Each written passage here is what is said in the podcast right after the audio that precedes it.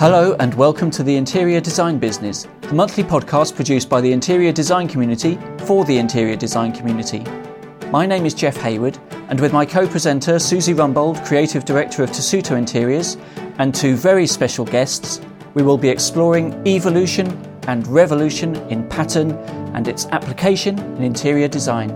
We're recording today in the Christian Lee showroom at Chelsea Harbour, in the Design Centre, room 408. In the third decade of the 21st century, designers could be forgiven for feeling overwhelmed by the colossal variety of pattern available to them. Fabrics, wallpapers, and tiles are embellished with patterns created by man, while stone, timber, and other materials provide us with the ever changing patterns that occur in the natural world. Throughout history, much of man's ingenuity has been spent designing cunning patterns and developing techniques to apply them to cloth and other materials.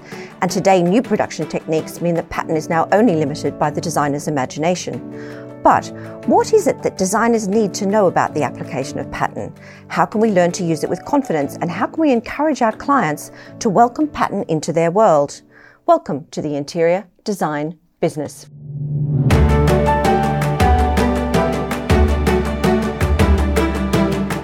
Today, we're joined by Christian Lee, Managing Director of the fabric company Christian Lee, and Philip Sykas, Reader in Textile History at the Manchester Metropolitan University. Welcome to you both. Thank you. Thank you. So pleased to be here.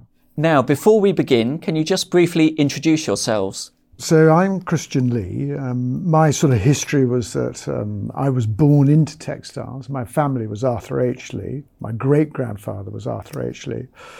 And we had a, a, weaving mill in Birkenhead, which actually closed in 1970. That's a, a, separate story altogether. And then I really followed into a course of textiles. It was sort of inherently inside me. And I ran a business for 30 years called Zimmer and Rohde and established them in, in the UK. And then I was sort of looking forward to retiring. And just sort of five years prior to my retirement, my lovely wife, Jilly was diagnosed with a brain tumour. And lo and behold, she's given 14 months, and bless her, she survived four years.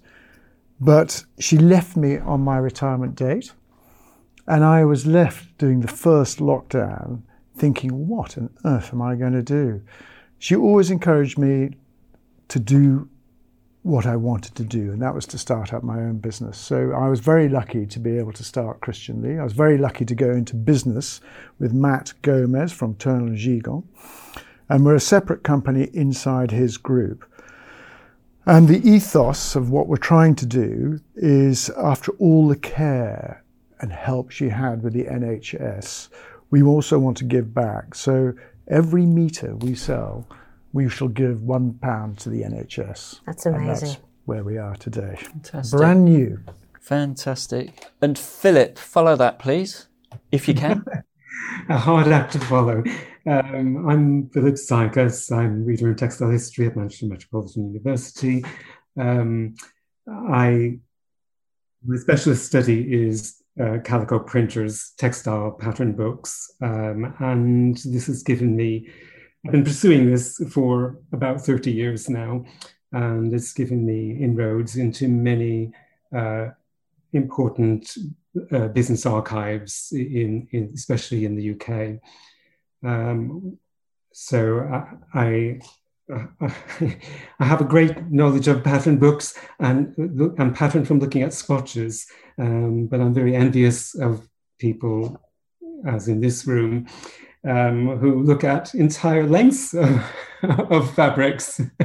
so um, I'm, I'm, here really th- through Christian. Um, we, we, we met each other when I was working on the centenary exhibition of Arthur H. Lee and Sons. Uh, uh, it was the centenary of their establishment in Birkenhead, um, which w- was in 2007 at the Williamson Art Gallery it, what was so interesting about the Lee family is how people seem to have inherited particular traits that, that follow through the, the entire sequence of generations. Um, Christian, you, you, you come from Thorold Lee, the, the, the eldest son, um, who was the inventive brain. Um, he, he got the inventive side. So I, I see that in you as well. Oh, That's kind of you, Philip.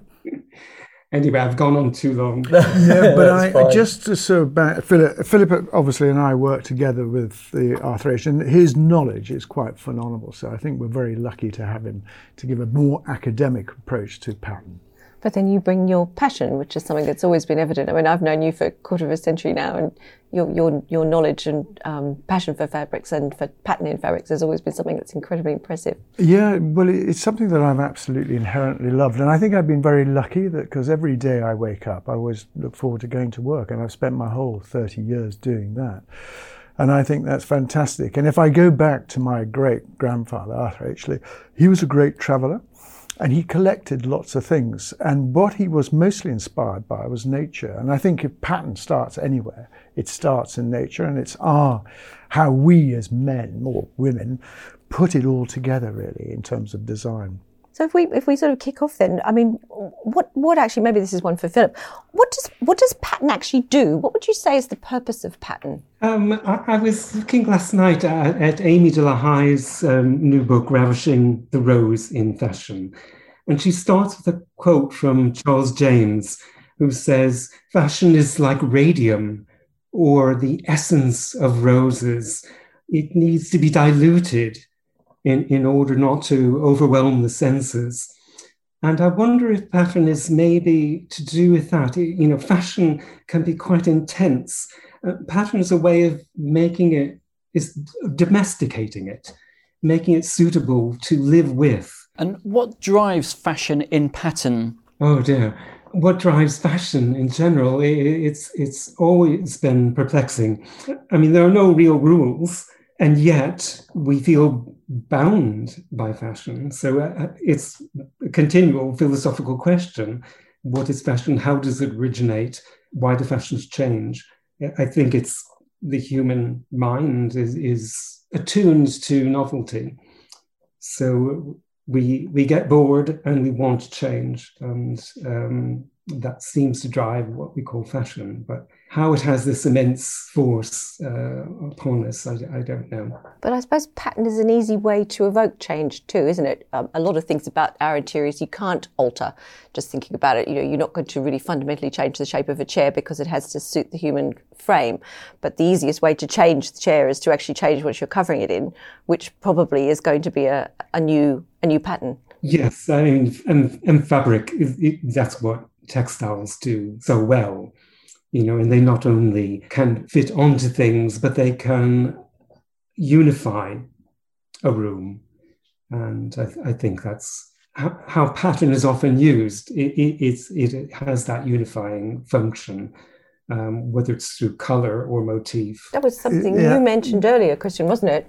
Yeah, I mean, if I if I sort of go through my career, if you look at the sort of the fashion, the catwalk, we as an industry behind the catwalk were about sort of six months to a year behind.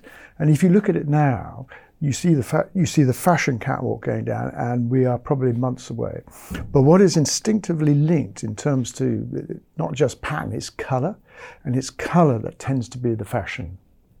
I think. So people take the same document the same pattern fabric and just by updating the colours they give it an entirely new lease of life and make it relevant again. Yeah we've, we've been through a sort of sea of beige and grey. And now thank heavens we're coming back to colour colour again. And i think colour is lovely. So that's what's leading the fashion really.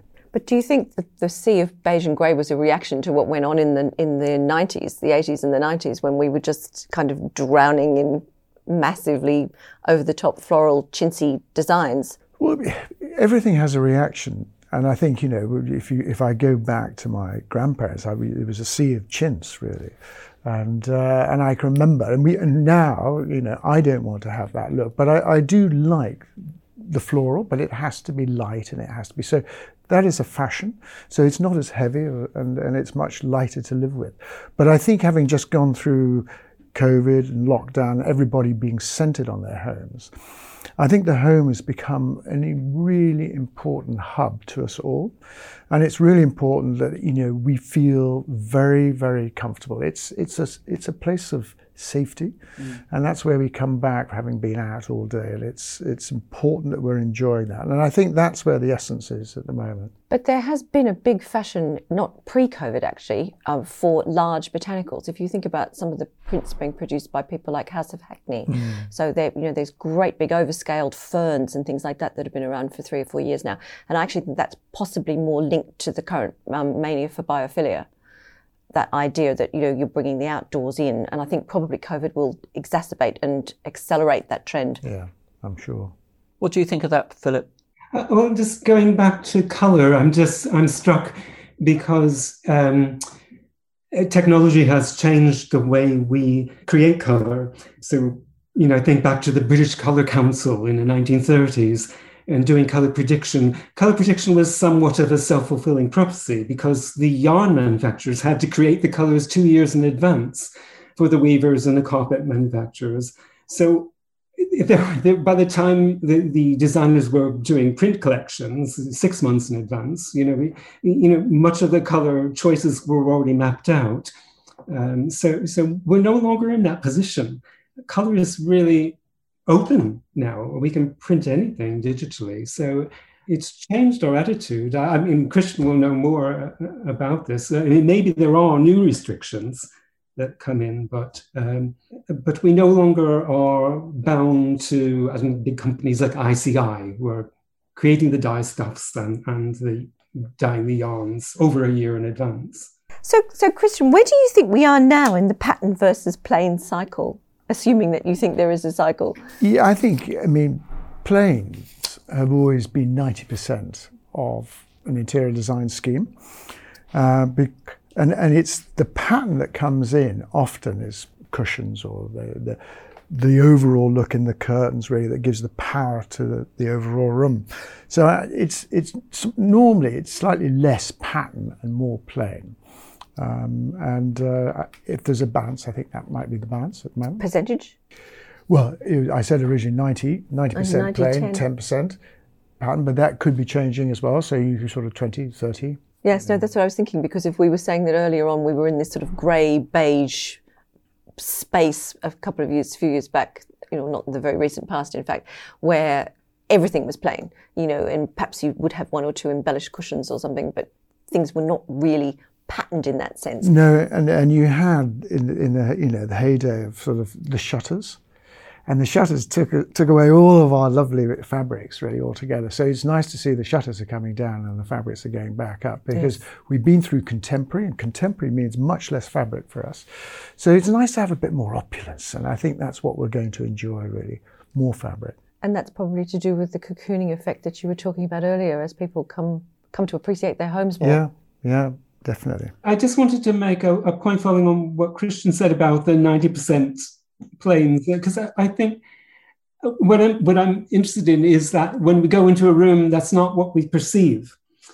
So the, the impact of pattern on the human perception means that it, it dominates, even if it's only 10%, even if it's only those cushions in the sea of beige that, well, especially if it's just those cushions in the sea of beige, it, it, it, it takes over. It really um, draws the eye. And, uh, so, it, so even though pl- plains are, are dominant physically, the, mentally, it's you know perception is different. So anyway, that was just yeah, that's a good point. So, no, it's really interesting. Um, so why why do you think what is it about the human brain that's that's picking up on that?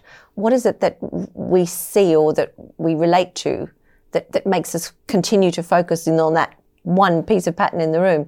Well, I mean, it's to do with you know our, our evolution as a species and how, how the human brain evolved in the forest environment to to see color. For instance, human humans have a, a much greater response to color than other animals, and you know, so we know what's poisonous, what's good to eat, you know, what, what um, you know, things that look good to us, generally healthy and, uh, you know, stimulating. So, so we, we come to pattern with, with all that, you know, background of human evolution. And, and I feel it, it allows us a, a form of play.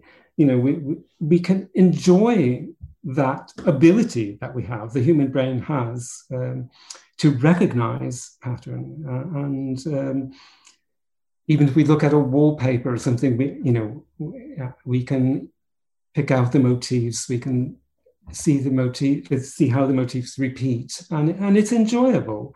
Uh, and it's a form of play, and then the designer can hide that repeat from us, and we can then get enjoyment out of finding it um, or, or, not. Um, but but it's, it's this idea of um, confusing the brain. So, so, so, it takes longer, and we dwell on the pattern. If, if, if we can't understand it right away, then it, it, it helps us to spend more time with it. Um, this was the whole idea of, of uh, in anthropology of, of those patterns that um, you know um, uh, prevent the evil eye or uh, you know prevent the devil or that sort of thing. They confuse the devil. So you you get all those swirling lines uh, and, that sort of thing where the, the, the devil um, follows the lines and doesn't isn't able to enter the house. That sort of thing. Well, i suppose the fascination of, of drawings by Escher, things like that too, you know, where you can't quite see where it stops and where it starts. So you're you're looking and looking and looking and looking to try and your brain is trying to work out work out the pattern. Do you, would you say that most patterns then are inspired originally? Do they originally come from nature? I, I think that must be the case. Um, that that we look at nature and and na- nature doesn't repeat, um, certainly not in a rigid way. Um, but but we perceive thing that's repeating. We can perceive a row of trees as being repetitive, even though each one is individual. Um, we can perceive the human face as, you know, a pattern, even though every face is different. Um, I, I, think that's part of that that play, that enjoyment. Um, you know, the baby very quickly learns a face. Um, you know, two eyes and a mouth is instantly almost recognizable. There have been some interesting experiments where they've shown um, very young babies pictures of, of human faces, but they've actually muddled up the features. So instead of having eyes, then the nose, then the mouth, they've put the mouth above the nose, and the babies almost inevitably will immediately start crying. It's just they don't like it at all. It's not part of what they're expecting, and they that really upsets them. So, I mean, we, we must be, as, as adults, we must be responding to pattern in, in similar ways.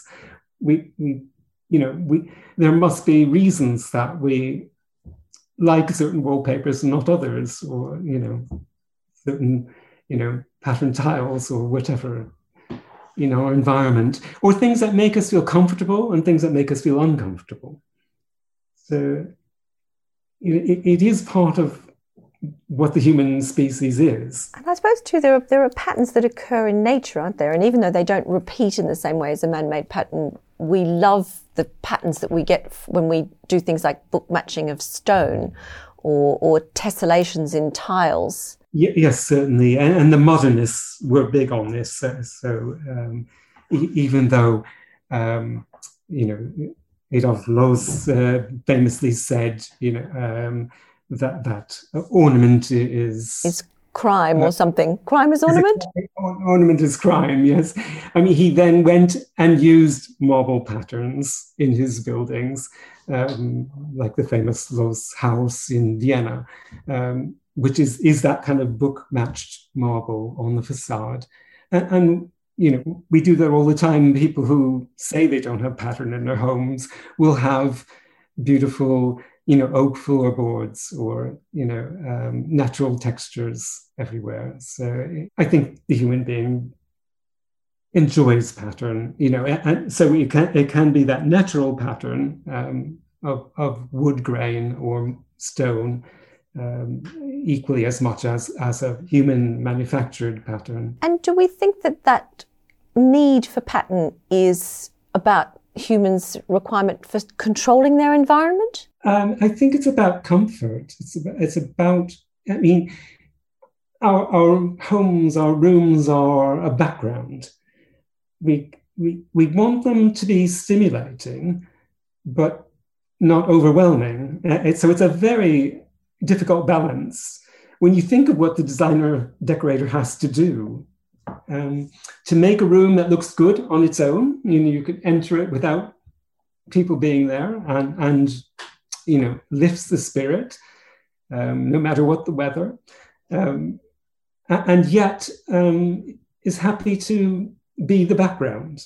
You know, it, it's an amazing feat, really, when you when you think of what we do with, with you know a simple, supposedly simple room. You know, four square walls. You know, um, it it's it, you know every every room is a challenge. You know, to to make that that is. magic happen.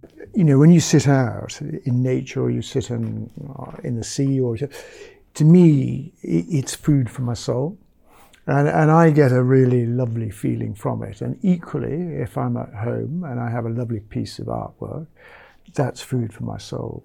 And equally, fabric and pattern and design, I can get up in the morning and that's just lovely and I can look at it and I can enjoy it. And I think that's what we get out of it. It's, it's something in our soul.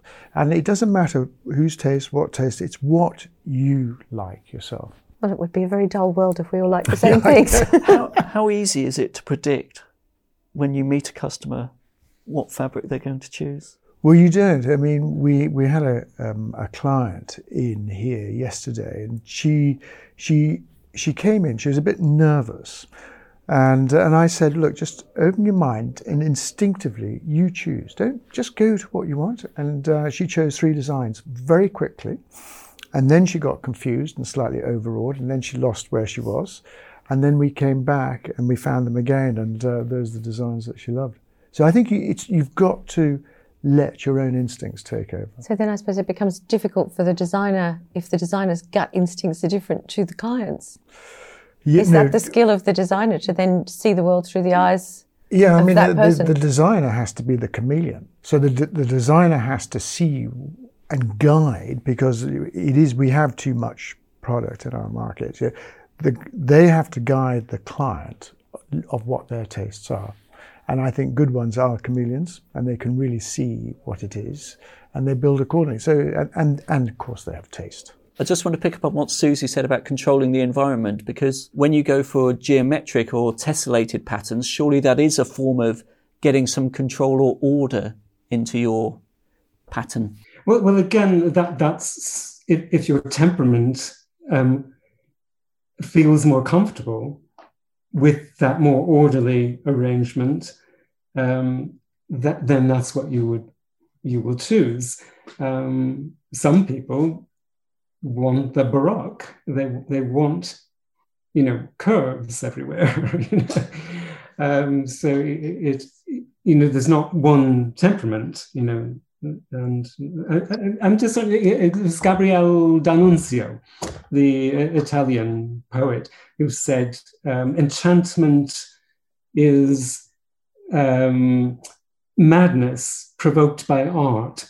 And I, I think that's, um, for me, that's what the decorators are doing. It's a form of madness. You know, there's no rhyme or reason to it. Um, but you're trying to create a room that's enchanting. Um, and you do it through art. But it, it's, I mean, those three things are linked for me the enchantment, the madness, and the art. Um, I, I, think there's, and, and again, it's that, that, um, that, that way of kind of confusing the brain and um, making you take time with things, slowing you down, you know. I, I just looking today at, the Brunnschweiler archive at, at a little, um, it was a, a, designer's notebook um, from the course they were training, uh, you know, on in 1926. And they had a list of terms, and one of them that we don't use often today um, is repose. And I thought, wow, designers looking at repose. And I think maybe that's, again, one thing we, we're looking for in our rooms is a, a feeling of repose, a feeling of stillness, calm, especially in today's world. Philip, how important is scale in pattern and its application? Well, scale is, is quite interesting. in theory, if, if you registered a design legally, it would be the same design at a larger scale, but that isn't true of decorating or how people respond to those designs. William Morris, who favored using large designs in small rooms, his acanthus wallpaper was huge, um, really grand scale, and, and he would use that in a small room. Uh, and, um, in, you know, by contrast, Oscar Wilde, who you would think would be, you know, the more daring of the two, um, said the opposite. It might be personal temperament that determines whether you're a large scale or a small scale person. Where are your rules on pattern, Christian? Um, there aren't really many rules for me, but the, the main rule in all pattern is, is the balance of the design. So the design is balanced, whether it's large scale or small scale, and is easy on the eye. I think that's what I enjoy. I don't know. I think I think scale can also be related back to the, the, size of the room and the use of the room. Sometimes you can use a very large scale pattern in a, in a space when you want that kind of gasp of, of, amazement. So if it's a room, if it's a, if it's a passing through space, or if it, perhaps it's a cloakroom where people don't spend much time in there, you can do something very dramatic by using a big scale. But perhaps if it's a room where you want to repose, perhaps that means that you might be looking for something that's a bit more simpatico and calming. Comfortable. Comfortable, yes, yeah. exactly. I don't know that large scale patterns are necessarily, but then that, that also then depends on the scale of the room. If you have an enormous, high, tall ceiling, you, you know, a room can take a vast repeat. You know, pattern on a, on a grand scale will look wholly appropriate, but it will look grand. It will be less domestic and cozy but, yeah, than, mean, than smaller. That's, that's, the drama, yeah. isn't it, really? Yes. And, and, and that's what you're very good at, you know not personally, but uh, but I think you're very. That's where designers are very good at putting drama where drama needs to be done, whether it be a dining room, and often in dining rooms, often in little loos, people go quite crazy. Yes. And, uh, and and put very large scale designs in tiny little rooms. So when you go in, you're completely, my lord. And but that's that's what it's about. It's a bit of theatre, and so there are places to have theatre, and there are places to to be just happy, comfortable family.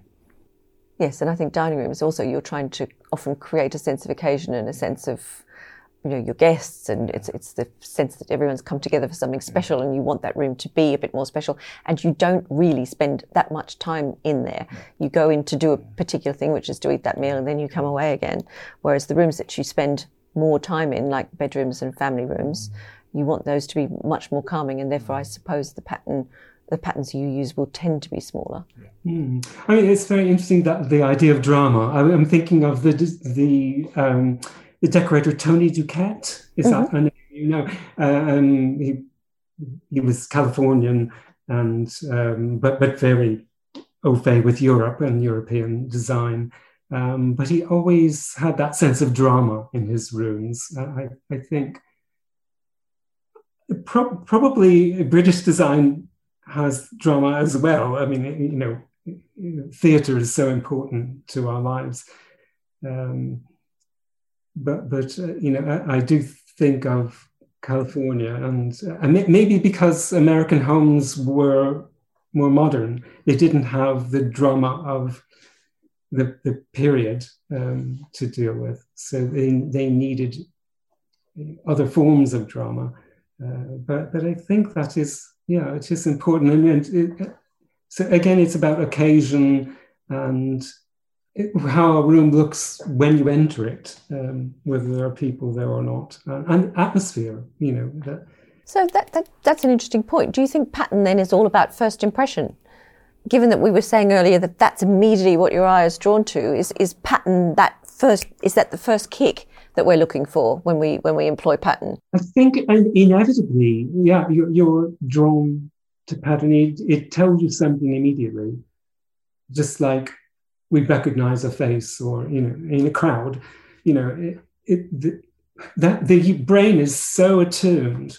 You, something you mentioned earlier, Philip, you were talking about um, pattern being cognitive play. What, what did you mean by that? Well, I, I mean that sense of enjoyment at, at our, our skillfulness, how skillful the brain is at, at recognizing pattern in, in, in all our environment. So, you know, we, we can play in the sense of hiding a repeat. Um, you know, take so it takes a little bit more time to to figure out what's going on.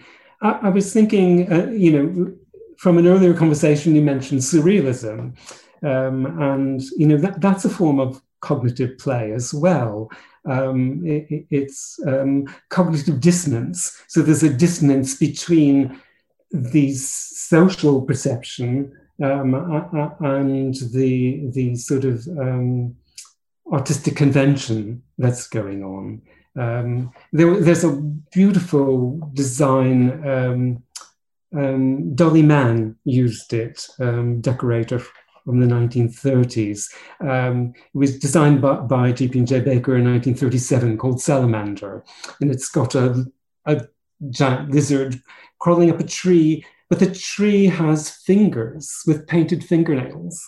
So it, it but you don't see that at first. It comes you, they look like flowers, and then you realize no, they're fingers. Oh wow! so it really, really, you know, quite quite bizarre. They they say that um, you know um, Salvador Dali, you know, um, was gifted yards of this for his Paris flat. Um, but but it, it's a very unique design. But but it, it's that thing of um, you know playing with your expectations, and um, I mean I think you know as human beings we enjoy that. We we enjoy that bit of it. it it's it play. I mean, it, it, we wouldn't enjoy it if it was overstimulating or disturbing. Um, but but but a slight disturbance is fine. What are hypotactic patterns? Oh dear, this is my fault for being an academic. Um, it, it isn't something we all need to know, um, but but hypotactic patterns is a name given to repeats where there's not a, an identical repeat. So you you might have it in tile designs, for instance, where you you have plain and pattern tiles mixed, um, and the pattern tiles aren't all this identical. Um, but each time a pattern tile occurs, um, it gives a sense of a repeat. So, you know, it's an arrangement where there are repeats of similar uh, style, motif, density, color um, that occur, but it's it, but not identical. And I think that that again gets back to the play thing because you, you're immediately trying to see how many different variants you can find.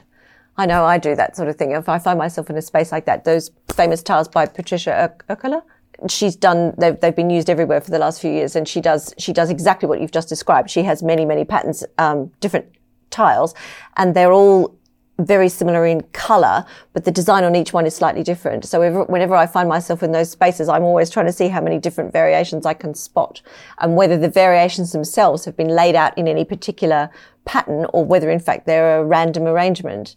And the other one I think that's interesting with the hypotactic patterns is where you get, for example, a stripe and it might be the first stripe might be little sprigs of a flower and the second stripe might be bows and the third stripe might be I don't know, something else, faces or vases or something else. And you, you get that sort of, so from a distance, it just looks like a stripe, but not until you get close do you begin to perceive that it's actually different things. Yes. And again, it, it's that play and enjoyment, that the, the ability to discover something. So you, you, you, we perceive things instantly. We get an impression, um, but, but, but by using that variation, it, it allows you to spend more time and, and, and enjoy what you're seeing in, at another level. So we, we, you know, again, our vision, you know, there, there's, I mean, academics look at everything through, through, through, this codified approach, but, but, but, you know, there's a great deal of interest at the moment in the intimate, in what creates intimacy. Um, so, so the vision has its intimate scale as well. And, and, you know, academics will measure these things and tell you whether it's four inches or five inches or whatever, whichever amount of space, uh, you know, makes something take on its intimate perspective. But, but, but when we see things up close, that's where, where, you know we're used to you know the human embrace or whatever you know, th- those things are seen differently they're emotionally perceived differently so if we see a grand room at a large scale, we don't have that same emotional involvement with it. But if we're sitting on a sofa with a cushion, that cushion might evoke our emotions much more strongly. It's good, good to keep learning. It yeah, is. absolutely. What would you say to designers as the best way to encourage their clients to to be accepting of pattern? I don't think you accept pattern. I think it's what your eye falls in love with. And, and that could be pattern, that could be plain, but not necessarily plain. I don't think. I think in the end, it's what you're what you really love. So it's going back to the to the client that came in. She didn't know what she loved, and then she started to fall in love with things. And I think that's what you. It's just like a really lovely painting, and if you like it, if it's good on your eye, and it, you will feel it in yourself. And I, and I think you've got to be comfortable at home and you've got to enjoy being home. And I think what we've discussed is that there are areas where you can have drama and there's areas where you have quiet, really.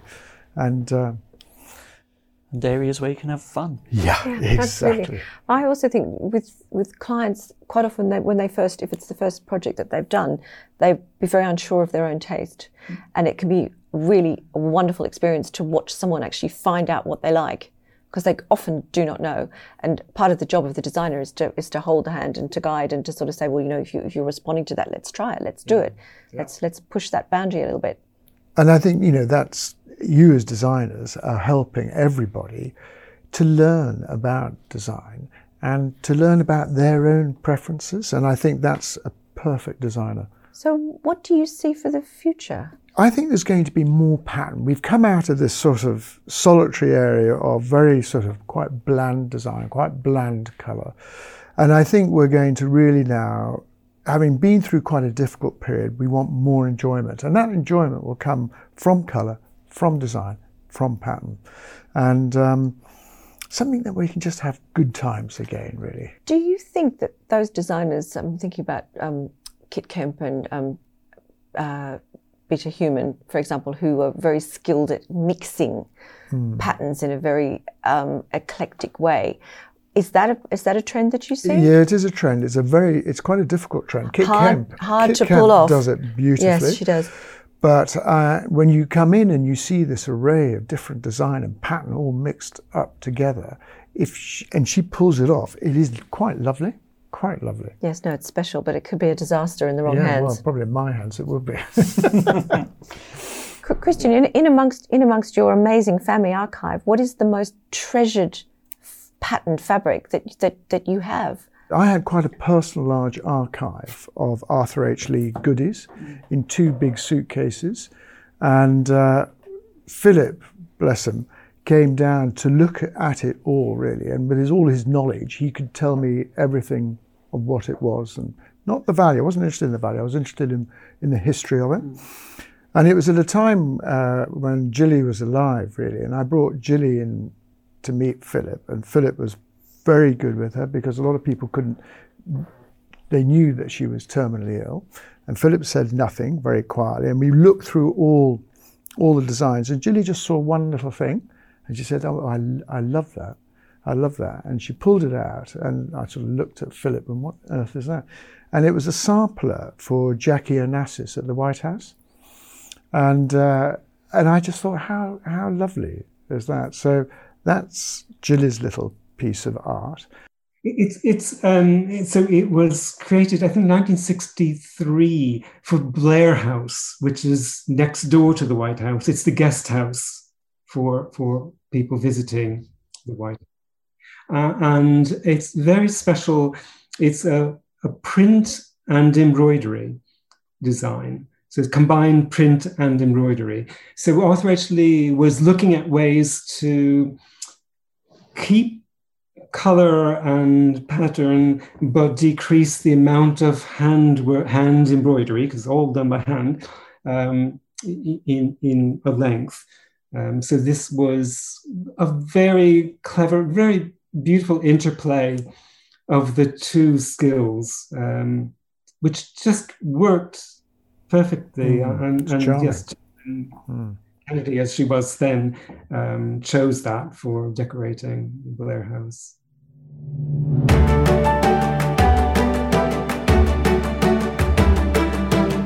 Thank you so much to Christian and thank you so much to Philip. That was just a tour de force.